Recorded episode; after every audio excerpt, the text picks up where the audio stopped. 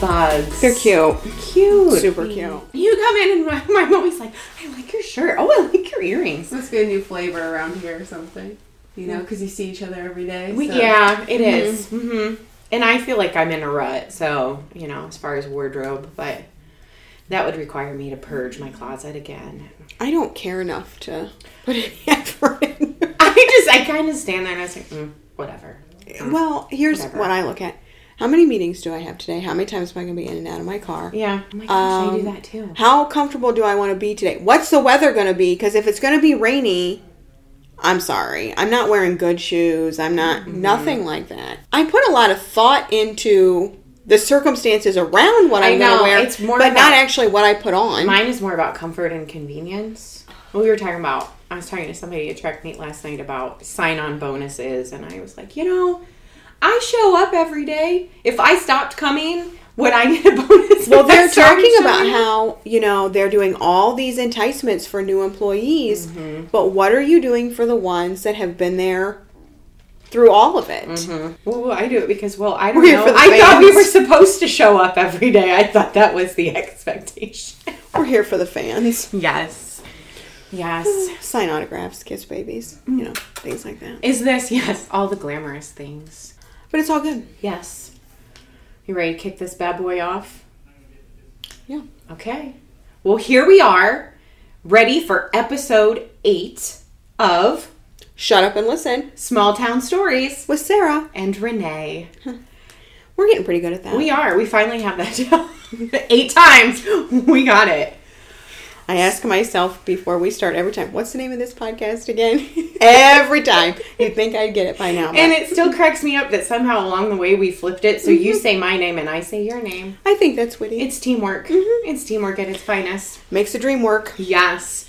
So today is kind of that format where it's usually just the two of us and we're chatting about some topic. But as we thought about what we would talk about today, I realized our last episode had our moms on. So people learned a little bit more about us.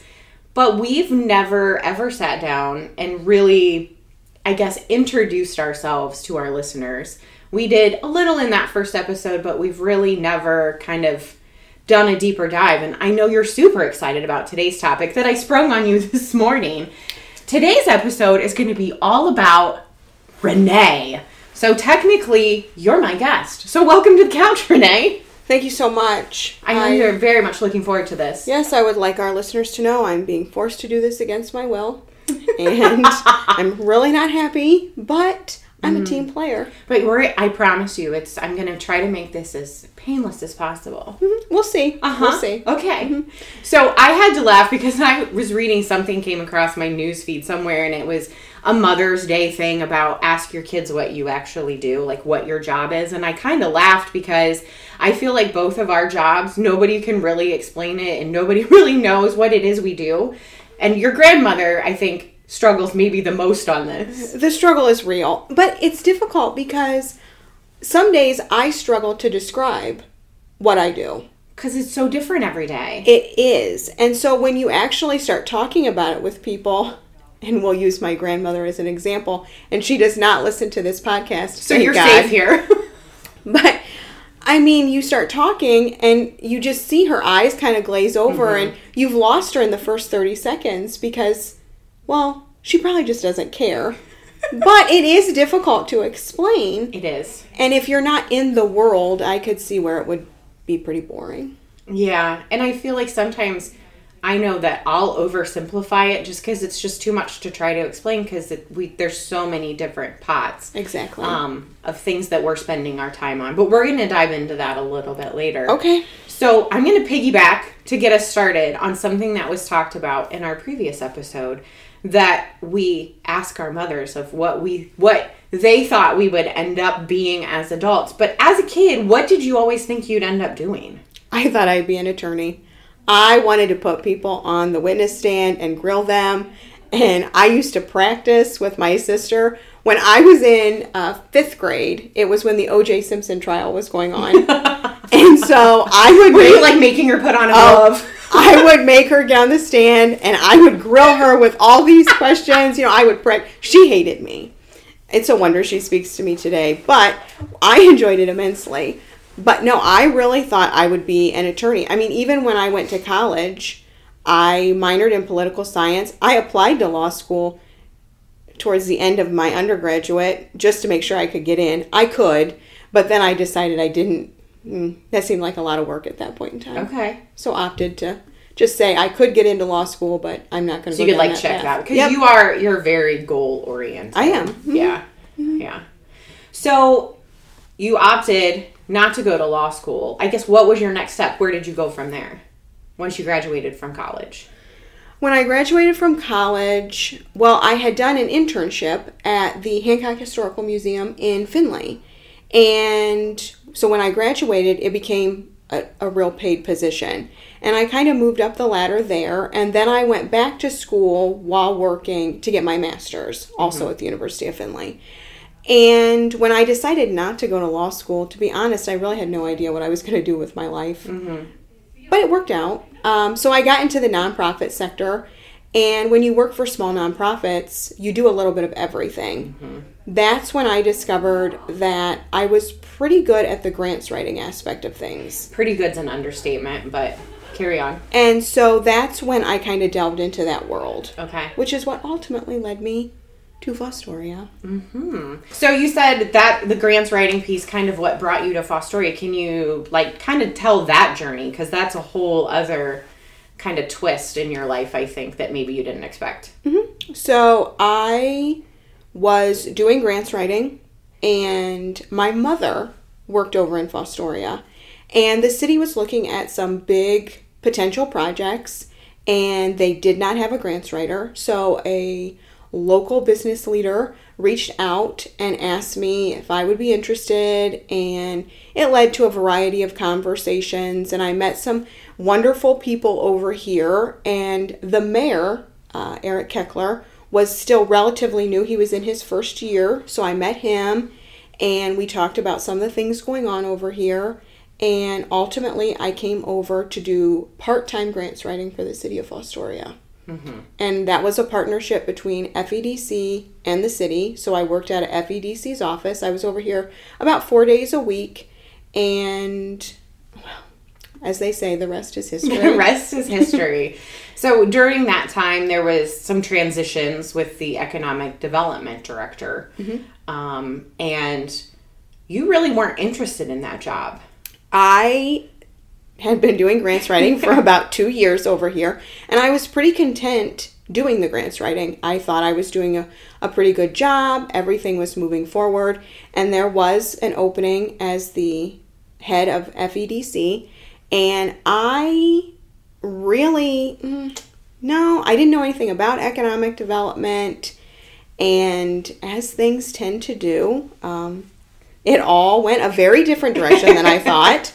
And I ended up interviewing for the position. And in, I want to say August of 15 is when I transitioned over. Now, I still do all the grants writing. Um, so that really didn't change. But it's been quite an adventure ever since. I'm sure you've learned a tremendous amount in that time. I have. I have. I've grown personally and professionally since then. And I think we kind of changed as a community the way we did economic development after I took over because I didn't have the background and experience. So there was nothing I wasn't willing to try, um, which led to spec buildings and new programs and a variety of other things. And it's it's been fun. Mm-hmm. It continues to be fun. No two days are ever the same. That is very true. And I think that's what keeps it interesting. I don't think I'm the type of person that could do the same thing day in and day out, which is why I enjoy what I do so much. Mm-hmm. So you, and you talk about FEDC and how the organization has changed. And I'm going to ask you a question, and I know it's a complicated question because as an organization and as the community changes, some of the some of the parameters, I guess, change with it. But what is FEDC, and kind of what is that mission of that organization, and what do you do? So, FEDC, we do a couple different things. We work with our existing businesses because we want them to continue to grow and stay in Fostoria. We also work with a bunch of different partners like Jobs Ohio, Regional Growth Partnership, and several others to try and attract new business to Fostoria. When we talk about the business that FEDC typically handles, it's the larger companies. As you know, the chamber works a lot with the small business and commercial aspect of things, but we work with our larger manufacturers, healthcare, um, you know, any advanced manufacturing, IT, things like that. Um, so those are kind of the sectors that we delve into as an organization. How has economic development from year one to today changed? Across the board or just locally? You can t- answer both. Um, I would say that overall, when I started in this role, economic development, it was pretty cut and dry. You worked with these businesses on retention, expansion, and attraction. Today, workforce development, community development, and economic development have all kind of been rolled into one. Um, workforce is the number one issue facing our companies, so I think we deal more with workforce than we do anything else today, as opposed to years ago. So looking back in your six years, seven years, you've been seven-ish, um, is your time here. What would you consider as your biggest accomplishment, or what are you most proud of? I don't think I could answer that because where we sit today is so different than where we were in 2015. I mean, we have done multiple spec buildings and filled them. We have taken over and launched the Fostoria Learning Center. We have moved our offices here. We have brought so many, I mean, Knox, Trevs, Custom Glass, all of these attraction projects, to name a few. Um, there's been so much. We've done community projects, the Parkette. Oh, yeah. I look at what's been done out at Foundation Park, you know, and from a grants perspective, I mean, this community got three safer grants in a row. That's Which is yeah, never- unprecedented yeah, that doesn't happen. for a community our size, and it it's why we still have the fire department that we do. Um, so there's so many things that have been accomplished, and you lose sight of it. I mean, to be honest with you, you get so lost in the day to day that you forget some of the big things that happened four or five years ago. But I would say if I had to pick one thing, and this is going to be sound fairly generic, but it's going to be the partnerships Yeah. and the collaboration that has formed over the last seven plus years. The way that the chamber, the learning center, the visitors bureau, FEDC all work together, the relationships we've created regionally and statewide, um, I think I think those are invaluable. I'm glad you started with some of those other accomplishments and attraction projects and spec buildings because I thought you'd go right to the partnerships. That's what I thought you would answer. Um, because you won't say this, but you were an integral piece of every single one of those projects and everything that was mentioned and so much more. There were a lot of partnerships, but I think credit has to be given because you were an integral part of that. Well, that's very kind of you. But, and I think you, I do know you know this about me, I am a we person. That is one of the very first things I noticed when I started is everything is we. Um, every conversation, every report given in a meeting, even when I started, really you were driving the ship, you were doing the bulk of the work, which you still do, but everything was we. And that hasn't changed and I think that that's really that forms such an important culture that we have in our office and amongst our team. I truly believe it because none of us could do what we do without help from other people. Absolutely. And everything in one form or another is a partnership. You and I couldn't do what our day to day jobs if we didn't have Sherry answering the phones and helping in that way. And, you know, you pick up things so I can be doing this and vice versa. And everything in my mind, it is a we. And it's, it's a we with the city, it's a we with my executive board, with the area businesses, with existing staff. It, it just is. And we accomplished so much more because of it. I mean, we've said that again and again. I But- truly believe that. I'm going to turn the tables a little bit, something fun. What is a little known random Renee fact that we may not know? Oh, there would be so many.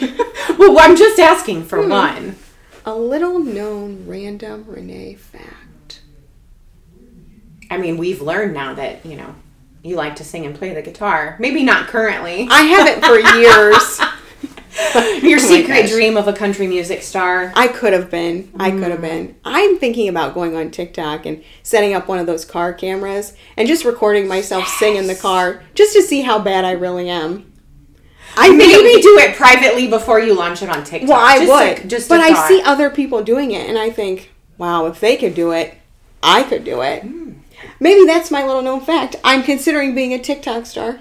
I think you would thrive at it. I would. I would follow you, even though I'm not on TikTok that much. But Oh. I would. I would follow you. I would do that for you. That's so kind. You're welcome. What's the best advice you've ever been given? This one's harder. It's not. The best advice I have ever been given was when I started working in this job. And it was good. by a local business person that told me two things. One, if everybody likes you, you're doing something wrong. And two, pick five people, mm-hmm. make them your people. And when you question what path to go down or what would you do in this situation, those are your five people. Mm-hmm. Use them. And it's the best advice I've ever been given. I've got my five people. And in any job you do, you're going to run into people that either don't like you, they disagree with you. And you know what? Those aren't your people. Mm-hmm. And you just keep moving. Yep. And that is great advice, and you shared that with me, and it's I, it is it's fantastic. Okay, I'm gonna steal your normal role in our podcast, and this is Sarah's version of rapid fire questions. So I'm sorry if it's slightly disappointing, but here we are. I really hate this episode. But it's not Go going to be if you could be, what would you be? Because, like, I couldn't think of any object we haven't already used or haven't been put out there. Okay. So, here's my. what I put this. together in all of five minutes before we started recording. Okay. Okay, if you could travel anywhere, where would it be? Ireland. Okay. If you could buy anything, what would it be? If money wasn't an object, what would you buy? I don't know. Maybe a small island. Oh, I love it. Who's your favorite coworker? Oh, I don't have one. I like all my coworkers. What a PC answer. But okay, fine. Fine. What is your dream job? If you could do anything, what would it be? I don't think I have one. Because I think in different parts of your life, you do different things. And I have enjoyed every job I've ever had. And I would like to believe that I'll enjoy any job I have in the future. And my goal is just to get to retirement where I can do whatever I want to do. Oh my gosh, that's a perfect segue to my next question. If you didn't work, what would you do? How will you fill your time? Oh, I will fill my time. I Like laying on your private island, just getting Yes. super tan? yes, that is the goal. That is the life goal. Can I share a fun, fun Renee fact? Go ahead. Please don't By kill me.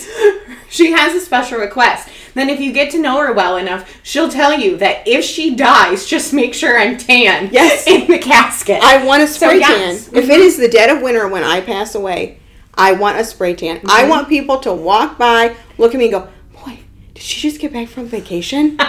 That's what I want. and I've sworn to you that heaven forbid you die before me. I will make sure Oh. you look good and you're tan. my family knows. I know I mean know. business. But, Because you know, you yeah. a lot of times, you know, you have like the white satin around you, and it's like it can make could be people wa- look washed out. And I just want to be tan. And I want people to go to. "Oh, Did she lose weight? She looks good. Sorry, I just always think of that when we talk about tan, and I It's important It. to me. So what would you do? thing. But like you said, you'd fill your time, no problems. Give us, give us a little snippet. Well, I'm sure I would volunteer. And you know, you talk to people who are retired all the time and say they're busier in retirement than they were when they Yeah. worked. And I little known fact about Renee, she's a little OCD. My house is clean all the time. And so I'd probably be like painting my house every three months because I was bored or yes. And redecorating I'd your new hobby. change and- Yeah. Yes, and travel and you know, friends, family. I I don't think it would be hard to fill my time. I and don't think so. you know, every once in a while it's nice to have a day where you don't do anything. It's a novel concept. I rarely see it come to fruition Yeah. for me now, but in the future, I tell myself that day is always coming. I know it's a lie, but someday I know. it's gonna happen. Mm-hmm. and some days it's nice just to sit outside. It's Cinco de Mayo, have a margarita, I know. and listen to the birds sing in the trees. That would not be today, but someday. Yeah, because it truly is Cinco de Mayo when we're recording, and I think it's gonna rain, but that shouldn't stop you from a margarita later. If I have time, I will have one. Hmm. Live you it up. know I love a good margarita. What a good yes. Maybe a little spicy margarita. It's my little fave. kick. It's good my stuff. Good stuff. Well, thanks for being a guest on your own podcast today. Well, I appreciate the questions and What? No, you don't. No, you I hated don't. every second. You were dreading this. I told This you I would try to keep it fairly so painful. simple. I hate I hate talking about myself. I think we both But I do, do but- have a newfound respect for the guests that we have had on the podcast Mm. to date.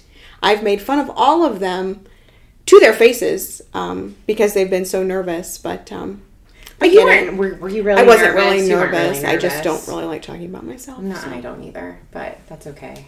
See, I was kind to you, so I hope you're kind to me. If we We'll do see. this. We'll see. Mhm. I didn't ask you about like you know your most embarrassing childhood moment or anything like that. So I tried to keep it above board.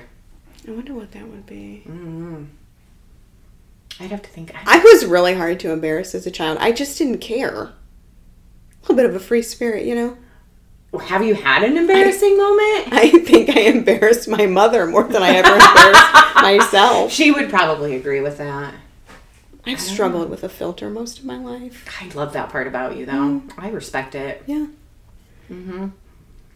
I can only Yeah. think of embarrassing moments as like an adult. I can't really think of anything as a kid. Maybe I've just forgotten about them and repressed them. Who I mean, knows? I did some stupid things. Well, that's I don't know that I was ever up. really embarrassed by them.